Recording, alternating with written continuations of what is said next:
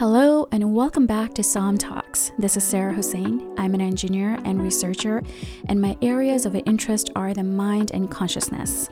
This podcast is all about how to use your mind and your consciousness to live a life to the fullest. I also get the opportunity to sit down with very smart individuals and discuss on these two areas. Today, I got the pleasure to speak with one of the people that I am a massive fan of, Dr. Howard Eisenberg. He is a medical doctor and has postgraduate training in both psychology and psychiatry. He has been a lecturer at the University of Toronto and an associate professor of medicine at the University of Vermont. He is also the CEO of the international consultancy Syntrek.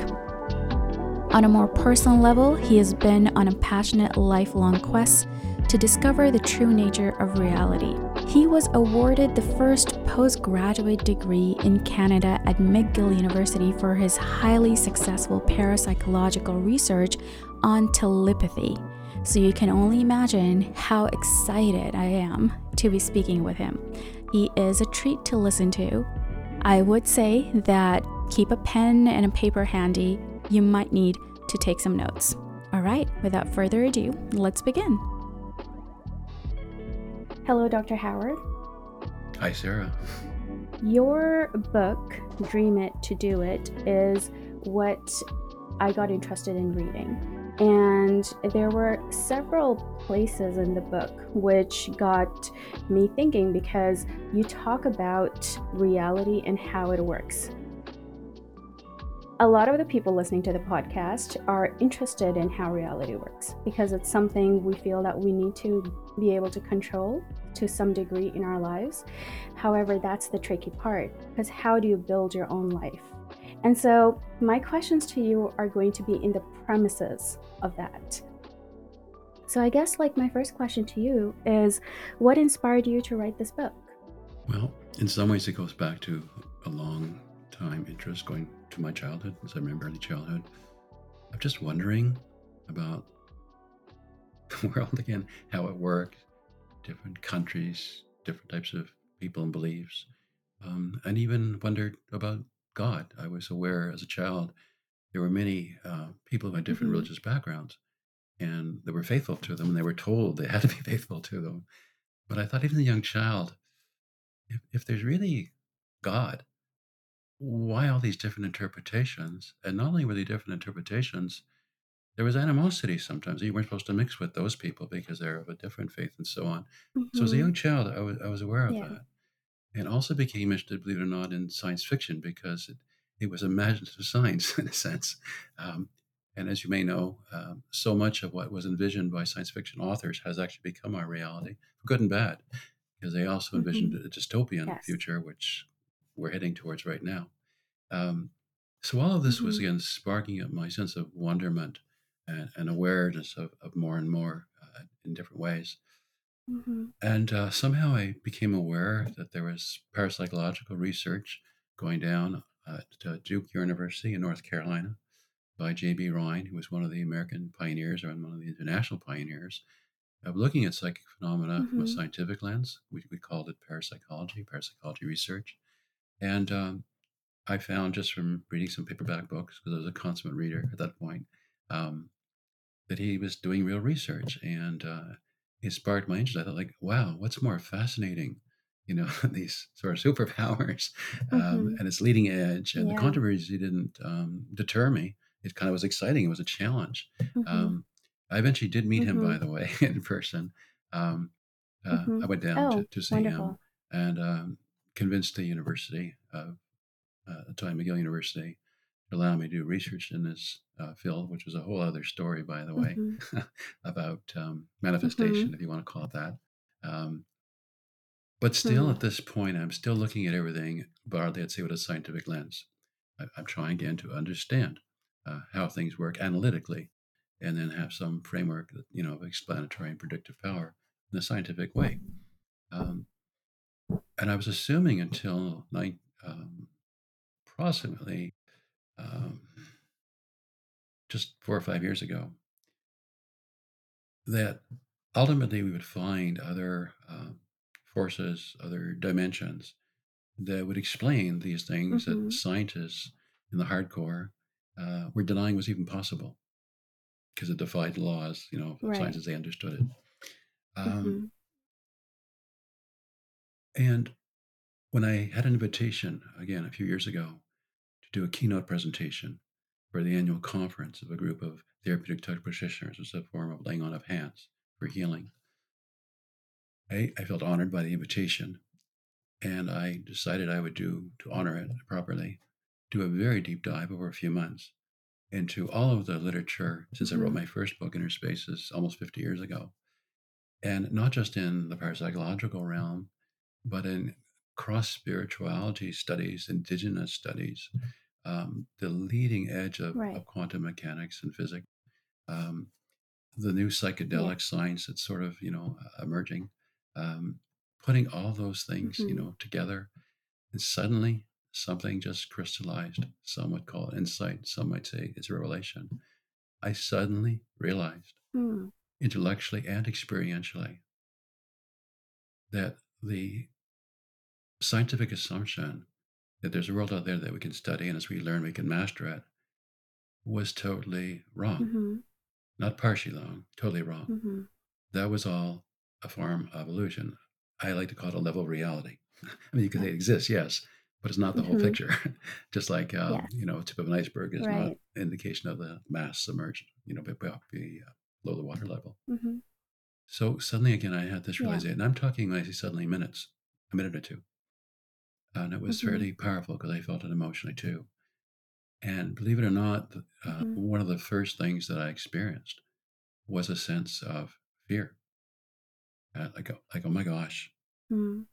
I'm all alone. Yeah, I'm aware. It's all like sort of illusory, including people, everything. Right. I'm all alone. Hmm. Yuck.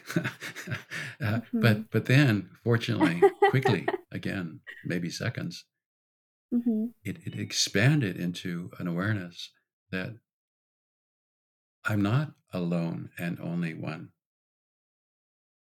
I'm part of Mhm. all that is, all that Right. is sentient and, and all the you know inanimate matter as well. Yeah. Everything.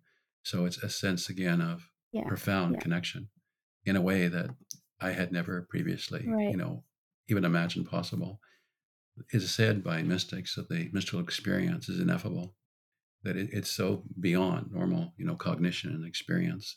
You can't put it in words. My Mhm. task became once I understood this, and once I understood the dire state of our world in so many ways, I felt called, I felt impelled. I have to share this. Um, I have to help Yeah. free people. I, I thought of it, and I still do, as a wake up call. Mhm. Like we're all in this kind of trance, just like when we're in dreams at night. And sometimes we don't realize it's a dream. Sometimes it's really bad, like a nightmare. But as real as it Yeah. seems, it's it's not what we call reality, right? You wake up from it. And I think collectively, humanity right now is in a very bad dream, a nightmare. And I'm trying to help them wake up and get out of it fast while we still have some chance to do that at this level. There are two things that got my attention. The first is that you said that there was a manifestation story when you were able to do the research in the university. Um, I'm intrigued because I know how sometimes psychic abilities are taken or perceived in the in the you know scientific world in the academic world and oftentimes it's judged like you know as if it's some sort of irrelevant idea yeah uh, and perhaps you know um, this is not what scientific or people coming from an educational background should think of like or should even believe in so how was it as your experience when you got into the university and how were you able to convince them that this is a relevant area of research and it is worth your time and their investment as well. So there's two parts to this story, and I'll, I'll try to keep it somewhat condensed. Um, and, and really, this is an illustration of, yes, the power of manifestation, um, which I try to explain uh, in some detail in, in my book, even though it's concise, that there's certain steps, you know, Mhm. for that to happen. So one of the primary ones to begin with is our imagination. uh, if you choose to envision a desired reality, a better reality in some respects, and and if you can put your belief into it and your intention, Right. um, it can manifest and, and come true. Mhm. So, uh, rolling back uh, to your question, when I graduated my first undergraduate degree from McGill University it was in honors psychology. Uh, I then went on uh, to do some graduate research at a different university in Mhm. the U.S., uh, University of California. Um, became disillusioned with the state of psychology research back then, hmm and I thought I'll do something more serious. So I came back to McGill and enrolled in the medical school. hmm But that was also boring because it's mostly just rote memorization. I still needed some excitement. Yeah. And because I already had the honors degree, and because I was also doing a medical degree and obviously accepted hmm for my qualifications, I was able to convince one of the professors in the psychology department to sponsor me as a graduate student hmm and to do research in this area. He was a little more open minded than most. I think he was maybe the only one back then. And um, to also get it through, hmm uh, I chose uh, as another, the other member of my thesis committee, the hardest core skeptic in the department who was also a statistical genius. hmm So he was my advisor or critic, Yeah. you know, on statistical analyses. Um, so I did that part. But then I went, I had to go to the administration get permission to do two degrees at one time hmm in two different faculties, Faculty of Graduate Studies and Faculty of Medicine. Right. He said, You can't do it. I said, Why not? He said, Because no one's ever done it before. Mm. I said, Well, we're supposed to be at the leading edge of knowledge. Why, why should that stop us? And they said, Well, it's more complicated too. I said, How so? He said, Every student has a computer ID number. You'd be at two different faculties at the same time. hmm How would we process that? And I said, The computers are not supposed to control us. It's supposed to be serving our interests, modify it. Yeah. You can do that. You can program, Yeah. program that aspect. And then they said, thirdly, what about but how do we charge you tuition? Like, you know, is it double tuition? You're going to use the same library time. So on. I said, ask, I'm not asking for a discount. The point is, I was able to imagine, despite the barriers, being able to have this happen. Right. And that's where the also intention and belief comes into it. hmm Yeah. In the department itself, uh, the chairman was a D.O. Hebb at the time, who was an avowed skeptic. hmm Uh, you couldn't be more explicit. He, he actually said, "Is that program possible?" And his own attitude is prejudice. He admitted that in writing. Um, and I decided too, in envisioning, I can get through with this research here successfully and prove the case. And it was very powerful research, by the way, in terms of the results. And I can convince him, as hardcore skeptic as he is personally, to agree. It's not impossible. It is real. And after I did my research, by the way, another graduate student replicated some of my research, similar findings. hmm You know, that yes, telepathy is real. Under all the controls, we, we made it back. Yeah. So those are examples of a repeat, not being lim- going to limiting beliefs, not being limited hmm by convention, by what was, not being limited by people's initial attitude, hmm Right. focused again on what the goal is you Mhm. envision, and empowering it with your belief and intention. Yeah, it almost seems like that when you set an intention, it doesn't matter what the reality looks like at that time. Just believe that you have it. Yes. Like one of the examples, you know, I have, as you may remember, Sarah, in the first chapter of my book, is in some of the martial arts, they teach people, and sometimes even young students, young kids, how to break a wooden board with their bare hand. Right. I've done that when I was a little. and, and uh, my son had that experience at around age 10. I didn't know what to expect. I was there in the audience with other parents watching a demonstration of their class. Yeah. And I asked them afterwards, because I knew they had to teach them to do something. Yeah. Uh, I said, like, how did they teach you to do that? hmm And every child, by the way, who you know took one blow at the board with bare hand, Mhm. broke the board. Yeah. Every one. Yeah. There were maybe a dozen of them. Yeah. And he said they taught them to strike beyond the board. hmm So, like, the board to me is limiting beliefs. hmm You say, on one level, it's reality. hmm Uh, but as you know, if we understand modern physics, Yeah. going back to science, Yeah. it's 99.9999% empty space. Right. Yeah. The solidity is an illusion. It's, uh, yeah. You know, this part of physics, it really gets me because as much as I have an understanding of physics, I, that's something I Mhm. use a lot. It's almost like my support system in academics because I go like, oh, look, physics explains this. Um, hmm but when when I think about how matter is 99% void, it tricks me because this is all matter, right? The table is matter. It's made out of atoms and it's 99% void. And so that hmm means in physics, essentially that means that I am in it is a structure which has 99% vacuum and only And it gets worse. And then we used to think there were fundamental building particles in a material yeah sense, right? yeah Electrons, protons, mhm neutrons. And now we know there aren't. mhm And in modern physics, what we're told is there's only zones of probability of what could be, what could manifest, yeah. and it requires human observation right. for that to happen. So, for example, the famous uh, excuse me, physicist Wheeler said, "It's a participatory universe. mhm yeah. It needs us yeah. to observe it yeah. for it to manifest." yeah. There has to be an observer for us to observe an object. So essentially an object's existence is reliant on the observer. So unless Yes, and that's mhm, unless there is an observer the object is you it's ambiguous. It can be there it cannot be there but again that depends on the observer. That's right. You know, and, and as you may remember, the title of my chapter two is the only thing you can absolutely know. yeah. That we're an observer, that right. we're aware. yeah. Yeah. Everything else, you know, belief, assumption. yeah absolutely. I think some people who are going to be listening to this episode are going to go like what? What? We get it but what in mcgill university you mentioned that you did an experiment in telepathy.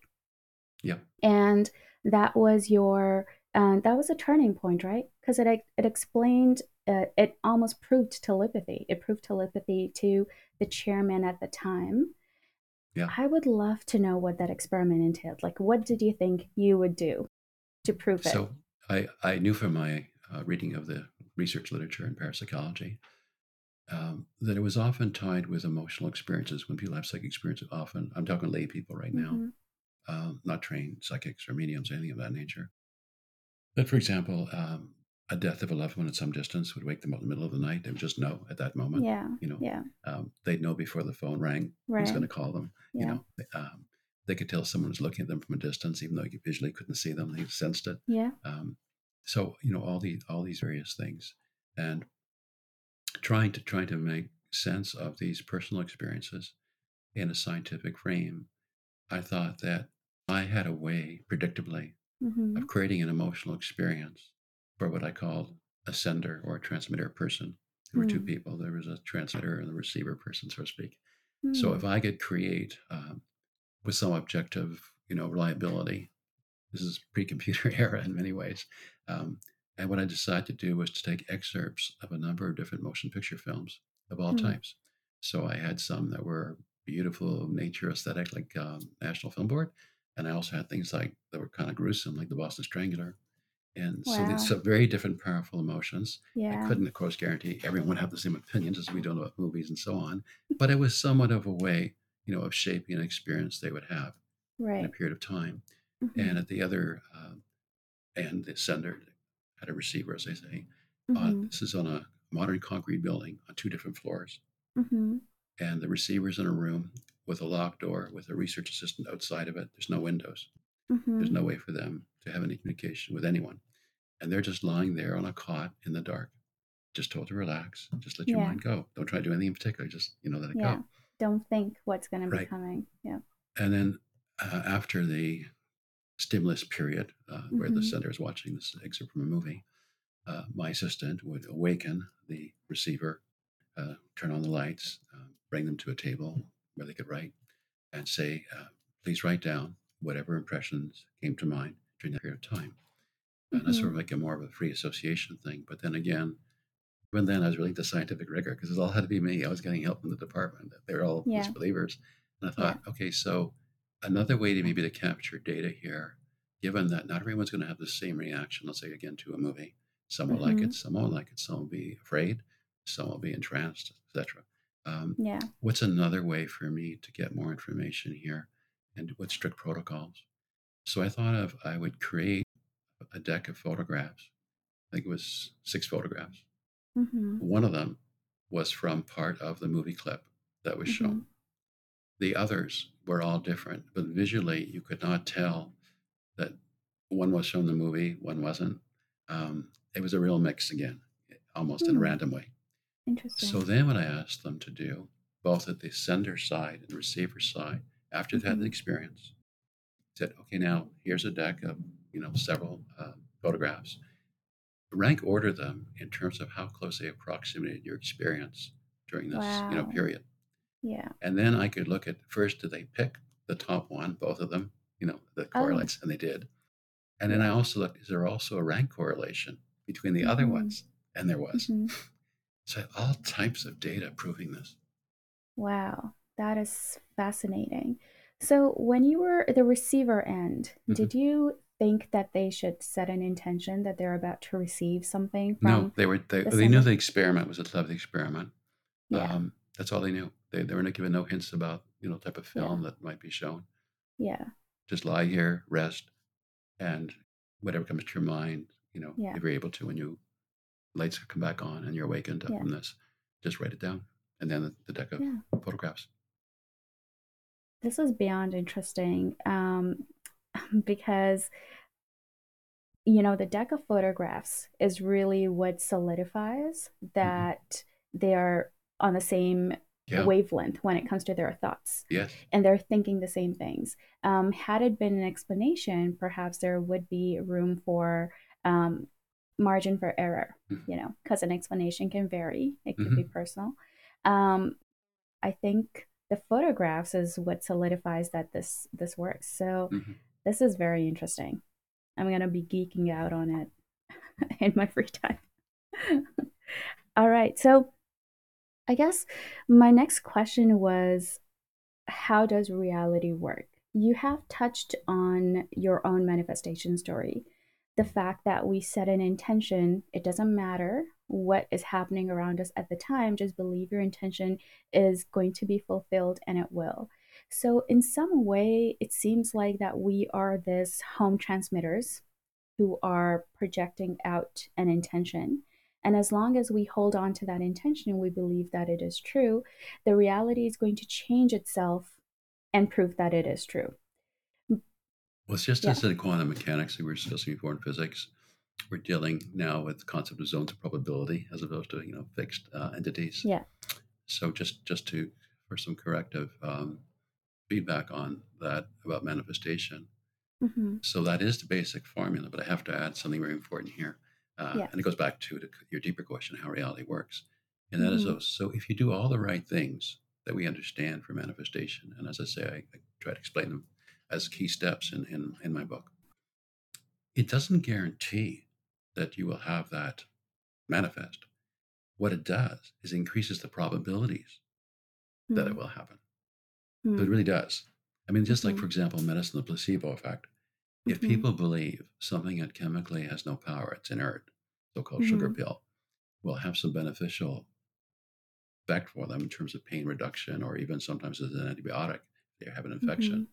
If they believe it enough, then many of them do get that benefit. But not everyone Right. believes it enough, Right. you know. Right. So it's a probable thing that the placebos again will, will affect thing. many people, but not say everyone. But now at Yeah. a deeper level, coming back to this Mhm. and how reality works. And again, in, in part, uh, my first two chapters at first again is things you're honestly seeing, which are sort of discussing, uh, you know, the illusory aspect of this is reality. And the 2nd Mhm. as I say, chapter is the only thing you can absolutely know. Again, that we're an observer, that we're conscious. Mhm. If it's the only thing we can know, and there's nothing that we can be sure is outside of us, Mhm. then we have to go back to, I think, now to some of the spiritual teachings Mhm. about the nature of reality. Mhm.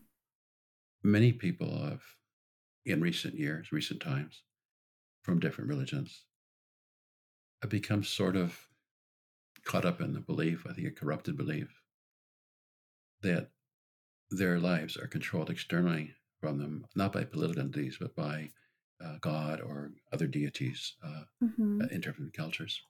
Mhm. And that's not how it started. Those were not the Mhm. original teachings. The original teachings were that we are all part of what some people call God. I like to use the term now source. It's, it's Mhm. non denominational and doesn't have some of the emotional triggers it may be for Yeah, some people, religions and so on. Yeah, but I think it's also true because I think it's the source of all. So, Right. come back to your question. Given that this world in some ways is partially illusion, and it doesn't mean it doesn't exist at all. Just like when we have a dream, it's partially illusion, but it doesn't mean the dream doesn't exist. I mean, we still have, you know, the dream. Yeah. So my understanding is that at a deeper level, source dreams up the whole world, Mhm. and we are extensions of source. Mhm. Uh, Shakespeare said we're all, you know, players on a stage. Um, I like to think we're like the waves of a cosmic ocean. So Mm. if you took a fixed beautiful. photograph, you know, Yeah. you could point to different waves. Oh, this is a bigger wave. This is a smaller one. Uh, This one's growing. This one's disappearing. Yeah. But they all are based in the same reality of the ocean. Yeah. And I think that's more the nature of our existence. And why would Source dream up this world? Mhm. I don't think it's because Source is just wanting to spread more love, period. You know, in some you know way that we Mhm. may try to frame it in human terms. Source needs us Mhm. and this world Mhm. because you can't have consciousness without something to Mhm. be conscious of. Mhm. Give you an example. When when when you look in a mirror and you see your face, and you know it by now. Um, if you look after a few moments, and I wouldn't suggest more than a few minutes for most people, seriously, you start to realize that yes, I'm I'm seeing my familiar face, Mhm. but I don't see me. I'm seeing my face. What I is what is what is seeing that. me? What is seeing Yeah. my face? Mhm. Okay, so we come back to, you know, again that connection, that awareness of a deeper source. Mhm. And I think we're amphibious beings. So just like amphibians, like frogs and salamanders, can live in water or on land, I Mhm. believe that we are at least of dual nature, that, Mhm. that we can exist in this dimension, so to speak, that we call it consensual reality, That's apparently separate beings, separate Mhm. people, Yeah. separate from our physical environment and the other, you know, uh, animal kingdom and plant life and so on. But Mhm. at our level, we're all connected. Right. And when you forget about the connection and get Mhm. too much into ego Mhm. and too much into emotions like fear and Mhm. greed, you're greatly distanced from source. You Right. lose the sense of connectivity. You Mhm. lose the wisdom. You Mhm. lose what we would call heartfelt compassion. Mhm. Because what connects us all on this level, if we're open to Mhm. it, and we're so in need of it right now, is love. Love Mhm. connects. Hate separates. Right. And fear also separates. Yeah. And there's a you know, there's a song called What the World Needs Now is Love. Just Yeah. love. And Yeah. I, I really think it is. Uh, and as I explained in my book, there's so much misconception, even in Western science, about what we understand. So, even coming Mhm. back to more basic things like the brain and consciousness, Mhm. so many people assume, scientifically, in the West at least, that the physical brain in our head produces consciousness. In Mhm. reality, there's no evidence for that. In reality, there's only what we call correlations that you would you know do things to the brain which modify our experience or our behavior. Yeah. Doesn't mean it's a source. You can do that to a radio. It doesn't Mhm. mean that other people with a different radio that isn't being manipulated are going to hear Yeah. the distortion and you know the radio you're causing because you're playing with it. Or if something goes wrong with our computer, it doesn't mean there's still not something on the internet that millions of other Mhm. people you know can experience well. Right. But it's it's even more you know in some ways embarrassing scientifically than that because we now know that all human beings have at least three physical brains. Mhm. So aside from the brain not being the source of consciousness, even we want Mhm. to play with the concept, the brain and consciousness, there's at Mhm. least three in our body. Mhm. One of them is the heart brain. Another is what we call the gut brain, the microbiome, Mhm. the bacterial population in our large colon. The heart has its own nervous system. The heart has its own memory system. The heart has more nerves controlling brain function in the head than the head brain can modify the heart. The heart can produce its own hormones like oxytocin, the love hormone. The heart seems to be a portal to intuition. We talk about, you know, somebody being warm hearted, heartfelt. It's a deeper level. Again, It's it's connected to level. love and connection. Right. So I, when I was listening to your book, I heard about this in the book, Mhm. and you go into great depth. So if there are listeners who are interested where they can learn more about it, um, the link to the book is going to be in the show notes. Dr. Howard, I am, you know, I'm going to take a few steps back to that wave that you were talking about. Mhm. And you had mentioned that we are all a part of the bigger consciousness, the Mhm. higher consciousness that we Mhm. that connects us all. And we all have a different function, but we're working with the same. We all are the same. Mhm. And then you spoke about the dual nature of us as human beings. Mhm. That dual nature is something I deeply connect with. And it is, you know, whenever I have clients or even in some during the podcast episodes, I talk a lot about our egoistic self and our true self. Mhm. Because human beings, just by nature, are dual. We're spiritual, but we have a physical body, Mhm. and that brings the essence of duality to us.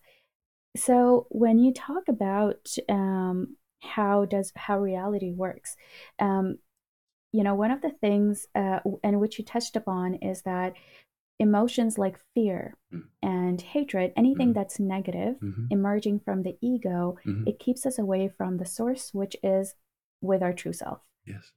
And to manifest great things or to manifest things which Mhm. we really want, our heartfelt desires, it's important to be in touch with source, right? We can't Absolutely. be in Absolutely. We can be in the state of ego. Otherwise, the ego is just going to give us fear, and um, we wouldn't be able to successfully manifest the things that we want. I would love for you to touch upon how fear plays a role from letting people live the life to the fullest. Well, you know, I use a concept the beginning of my book, limiting beliefs. And going back Mhm. to the example I mentioned of in martial arts, how you break through wooden board. Um, so just because we're taught certain things, just because we have an experience of certain things, doesn't necessarily mean that's how things have to be. But many of us don't Right. realize that, and we're fearful of turning away from that. Like coming back to religion, many people are brought up, I repeat, not just uh, taught about a certain faith, but but they're almost, in some cases, forced um, Mhm. either externally or because their fear is provoked by the family Mhm. that you, you can't Right. possibly you know ignore the tradition of our Yeah. family and so on. Um, fear, as I said, you know, separates us, and so although source dreams us up, and back to as I said, the Shakespearean quote, "We're all players on a stage." It, it- it's not. There's no maliciousness in it. It it it it just allows us to be out in the world again as an extension of how we can experience in, us, in a way itself. It's awkward using words, Mhm. you know, to express Yeah. this, but we can partly do it. Um, it, it. Doesn't deal with the morality issue in itself, but when you're having, like going back to just conventional dreams, almost always would prefer to have a pleasant dream as opposed to a nightmare. So this Mhm. is not good at any level what we're experiencing right now. And we're living in a world Mhm. now of tremendous fear, which weirdly Mhm. enough has been greatly amplified by this. Phone. And and now with, you know, ChatGPT emerging and AI um, rushing, you know, to, to penetrate so many of our spaces in our culture, Right. um, we're more and more again into, on one hand, information overload, but also tremendous confusion as to be able to sort out and think things out properly. And we look, for Mhm. example, what's happening right now in the USA and America. Until recently, it was considered the leading democracy in the world, the wealthiest country, Mhm. the strongest country. And as we speak Right. right now, because of fear and hatred, divisiveness, basically, it's at risk Mhm. of as failing as an entire country. Real risk. Yeah. And in the very near future. That's reality. And and that's from fear being stoked purposely by certain ill-serving political leaders who do it for their own egos. But they know how to stoke that emotion in people, which overwhelms them. Yeah. Uh, in more conventional terms, in my medical and psychiatry background, uh, we call it, Mhm. you know, activating the amygdala, and we call it Mhm. amygdala hijack. It's the primitive part of our brain that responds instinctively to fear and when we get Mhm. angry. and it actually drains the blood from the top part of our brain, the prefrontal cortex, where we believe we have our higher thinking processes. Mm-hmm. So it becomes very Right. consuming and Mhm. blinding. Mm-hmm. Yeah. Um. This is. It seems like a common state of the world right now. It is. Um. I mean, you know, the when- UK yeah. broke off from the European Union. Um, Russia's invaded Ukraine. Um, then there's global climate change. So back to what I said Right. earlier too. Once I connected the dots and had that experience of the oneness and our Mhm. connectedness with everything, I felt Mhm. I have to speak out. I have to Right. shout out a wake up call as loudly and as you know broadly as I have energy to do. Yeah. This is scary. Yeah. Um, we're not just having a few problems in the world. And some people say, well, you always had problems, challenges. In part, that's true, but not like this. It's Mhm. almost like, you know, the second expulsion from the Garden of Eden of humanity. Mm-hmm. It's, it's already, we're Yeah. out. I mean, we, we can't bring back We're what out. we enjoyed Yeah. when we were younger. Yeah, and I, you know, it, it takes me back to what I was listening to in your book. I think it was chapter number 6 Mhm. and you were talking about um, an organization which is going to be my notes. It is led by Roger Nelson, and it is a multidisciplinary research project, Mhm. and it's how the group consciousness of the world impacts the magnetic field of the world and the whole The whole planet. planet. So yes. that essentially is in alignment with what you were saying about fear, how fear is stoked into people. And because they're encouraged to always be anxious and fearful, because that is, you know, it's like staying in survival mode. When enough people are doing that, Mhm. we are impacting each other at large. We're impacting the whole universe at large. That's right. We are. Um, even going back to the heart being one of the sort of physical brains, the heart generates an electromagnetic field that extends at least 6 feet Mhm. around the body. When you're in proximity of someone else, the two electromagnetic Mhm. fields interact. So if you're coming from hate, other people feel it. You know, you, sometimes you- people use expressions like that person Mhm. had bad vibes, Yeah. or they feel like Right. yeah, so warm-hearted. Because your, your heart can also sense at a much more profound level Yeah, absolutely. the, the emotion, the, the nature And- of people. And you know, this is something that everybody experiences. So it's not a selective experience. Everyone experiences vibes in the real world. I got good vibes from this person, place, thing, activity. Mhm. I didn't get good vibe. And oftentimes, Mhm. uh, where we struggle is when we want to rationalize that vibe and we want to support it with Mhm. our own reasoning, but we cannot because you may have the best conversation with someone that you don't get the best vibes from. So, what do you, how do you decide your future Mhm. interactions in that case? And yeah, would love to know what you say. Well, well, I, I think um, it's more fulfilling for us in all ways to choose again what makes us feel more Mhm. connected to people and nature around us. And if you can be non-judgmental with people, which is hard because we're taught with ego to be Mhm. so judgmental with prejudices of all sorts, which if anything are somewhat worse right now in the world than they've been for a long time, unfortunately, back to the divisiveness we're experiencing. But if you can learn to be non-judgmental and just sense this person for whatever is so Mhm. disconnected from you, from reality, from morality. And if you can try Mhm. from your heart to connect, call it Buddhism Yeah. loving kindness, Yeah. you know, for others. Um, sometimes with a person like that, in a situation like that, it, it will break through that guardedness, that that uh, Right. filtering Right. that they have. Um, I'm not saying always, back to what I said earlier about manifestation. It's a probabilistic, in a Mhm. sense, universe. If if the source totally knew everything that everyone would do all the time and what would happen, it would be like one of us watching the same show on Netflix, same one, over and over again Right. for infinity. Wouldn't be Mhm. desirable. So there has to be an intrinsic randomness to a degree. That's why I say it's not absolute, it's Mhm. probabilistic. Yeah. Um, you know, about that, um, sometimes people think that how good do they need to be when they're approaching somebody in order to almost cancel out their bad vibes? And I do take it, you know, in physics, there's constructive wave, destructive waves. When you have Mhm. enough of a good consciousness that expands, you can almost transmute and you know change your interaction with people. You can make it great. Yeah, I mean, for example, you know, po- poets sometimes refer to the eyes being windows of the soul, Right. and there is Mhm. something to that.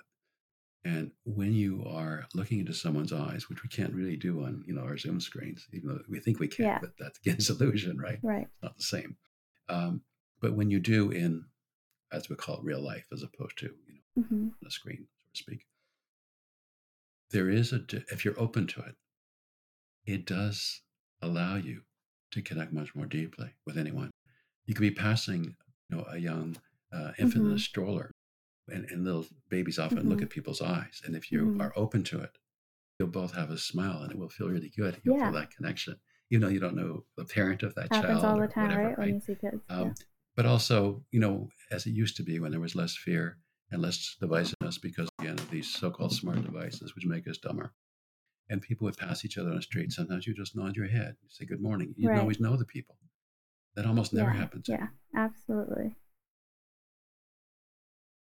If somebody wants to change their life right now, and they want one step to get started with, what it is that you would suggest? In large way, I'd say it's, it's getting more in touch with your intuition. So, Hmm. what interests you? That's Why does it one. interest you? And Mhm. then, if you could start imagining in your mind more vividly what it maybe would look like if you were in that type of Mhm. relationship, if you moved to that location, if you were in that type of a job. And then it's almost Mhm. like backtracking in your mind in terms of action steps. All right, so that's a map where I want to go. And Mhm. what are some things I Right. can do right now? Not the whole thing right now, but what, what are what's the first step? Second Mhm. step, like the Chinese expression, journey of a thousand miles comes with the first step. And and that goes back again, you know, to the Yeah. intention and discipline. Uh, then it's again it Mhm. increases the probability big time that you will have that more know, Yeah. desirable reality for you. And so again, using Yeah. the intuition and then amplifying it in a sense with imagination, and then bringing in Right. belief, which is not so easy for people, you know, because it's like an unwavering belief. uh, and and then you know the intention just go all the way through. You're not gonna you know stop at the wooden board. Mhm. So connect with your intuition, expand on it with imagination, and come up with it with some belief. Yes, exactly. And try to not waver from it too much, right. right? Uh, ideally, Which at is the all. tricky part. Ideally at all. Yeah. Definiteness. We're going to wrap up the episode here. Dr. Howard would love to have you for part two. I have so many questions. I was writing down, you want to see my notes? Um, I was making notes as you were talking. And I Thank you for listening to the podcast. It was a pleasure to be recording this for you, and it is always a pleasure to be hearing your feedback through reviews and emails. For suggestions and feedback, you can write to me at hello at officialsom.com. And for all information regarding Dr. Howard, please take a look at the show notes. His books are an amazing read, so I would highly encourage you to do so. And let me know what you thought about today's episode. I'd love to hear how it impacted you. Any thoughts, stories, and suggestions? Alrighty. I'll let you go now, and I'll catch you next time.